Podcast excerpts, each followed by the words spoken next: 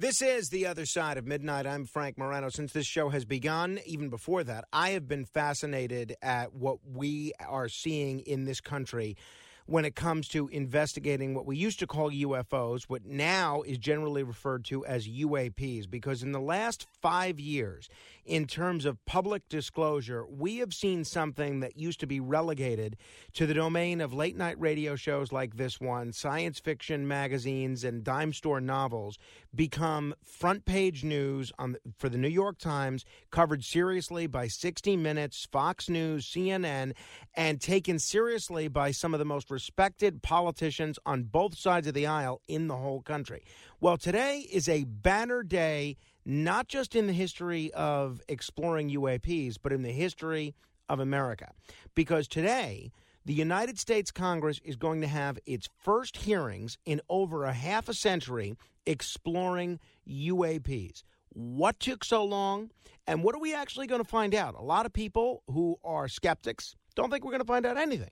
A lot of people that are believers that there's something beyond uh, this earth, and we've seen visits from whatever that something is to this earth. They, a lot of them think we're not going to find out anything because they think that the Pentagon is going to continue to stonewall. Well, a fella that has been integral to this story getting out there is Jeremy Corbell. He is a, an investigative journalist and a filmmaker who did a fascinating documentary about Bob Lazar and Area 51. Uh, Bob Lazar, Area 51, and Flying Saucers. It's a documentary that you absolutely should see. And he has published a lot of the UFO footage or the UAP footage, which is going to be integral to today's hearing. He is very much into band right now, hasn't slept at all. I'm thrilled that he's made a few minutes for us. Jeremy, thanks so much for joining me on the radio, and congratulations. Uh, this hearing is very much uh, uh, a, a testament to the incredible work that you've been doing these last few years. Thanks, Frank. It, it's a benchmark moment, and there was so many people involved. In fact, the general public, even UFO Twitter, just people that talked about this and pushed this forward, they're the real heroes of this because the whole point is that it was because of public pressure that we're seeing what we're seeing today. And just to back up for your audience a little bit, you know, skeptics or people that just don't know about it, don't be four cents short of a nickel educate yourself on the UFO issue. This is one of the greatest mysteries of humankind, and what was once science fiction is now science fact. Every day, human knowledge expands just a little bit, and tomorrow is really exciting, or actually today, I haven't slept a lot. Today, yeah, I, I get it, believe me. Yeah, is really exciting because it's the first time in over 50 years that we're having open congressional hearings about the UFO phenomenon engaging planet Earth. This is real. This is not science fiction. Your government has told you. Witnesses around the world, hundreds of thousands of people have told you.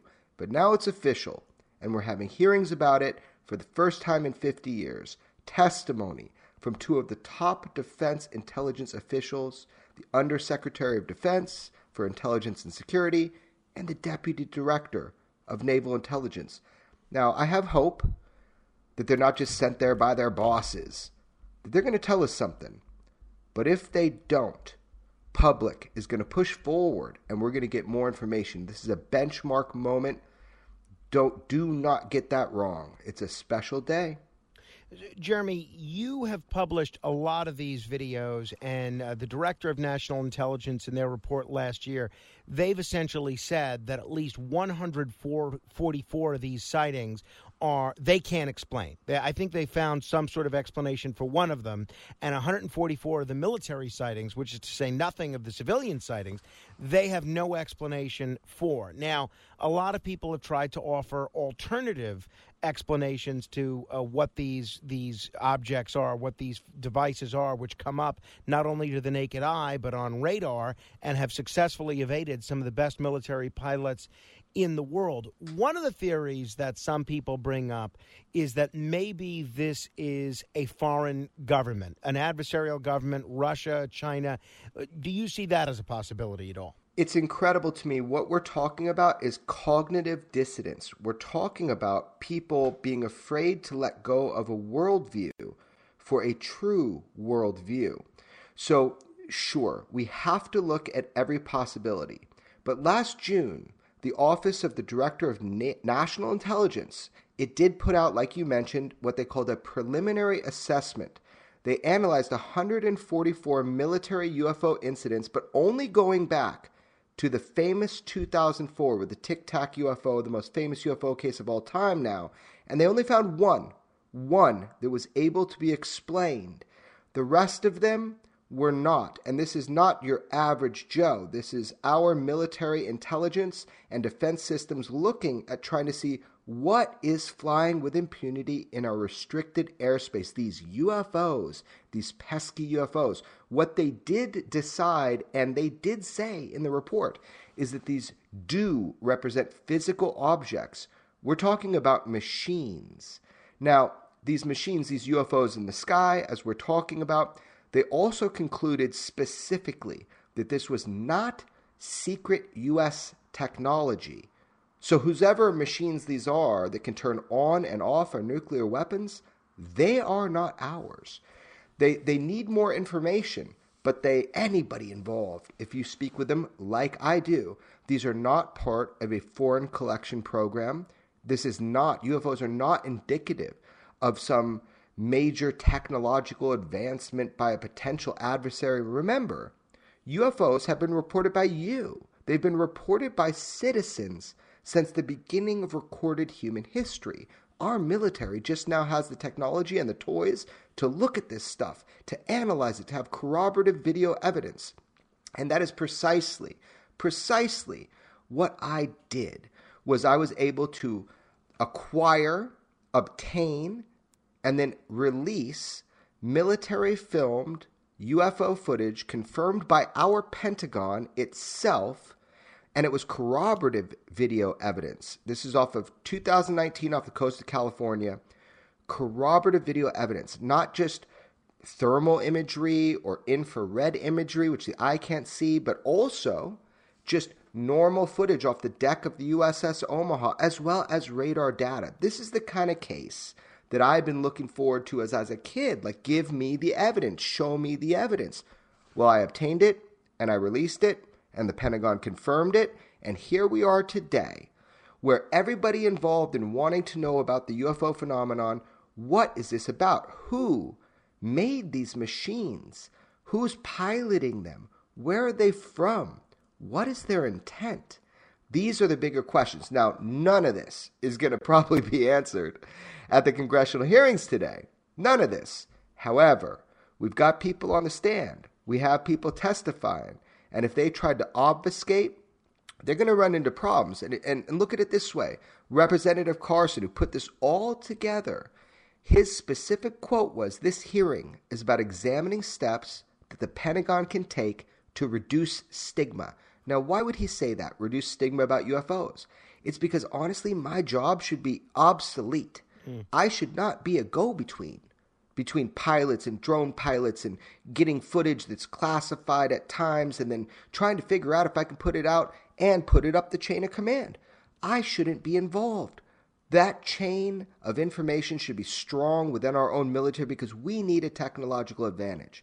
With a technological advantage, we win. Everybody is looking for UFO exploitation programs, trying to reverse engineer these things to gain an advantage. And don't take my word for it listen to what's going on right now in the public world, in Congress and Senate. It's amazing. So, secrecy, and this is another quote from Representative Carson secrecy can serve as an obstacle to solving the UFO mystery. So, this Senate hearing is to dissolve the stigma and the secrecy surrounding the UFO mystery so we can try to get to the bottom of this. Uh, if people just tuning in, we're talking with Jeremy Corbell. Uh, he is the editor over at extraordinarybeliefs.com.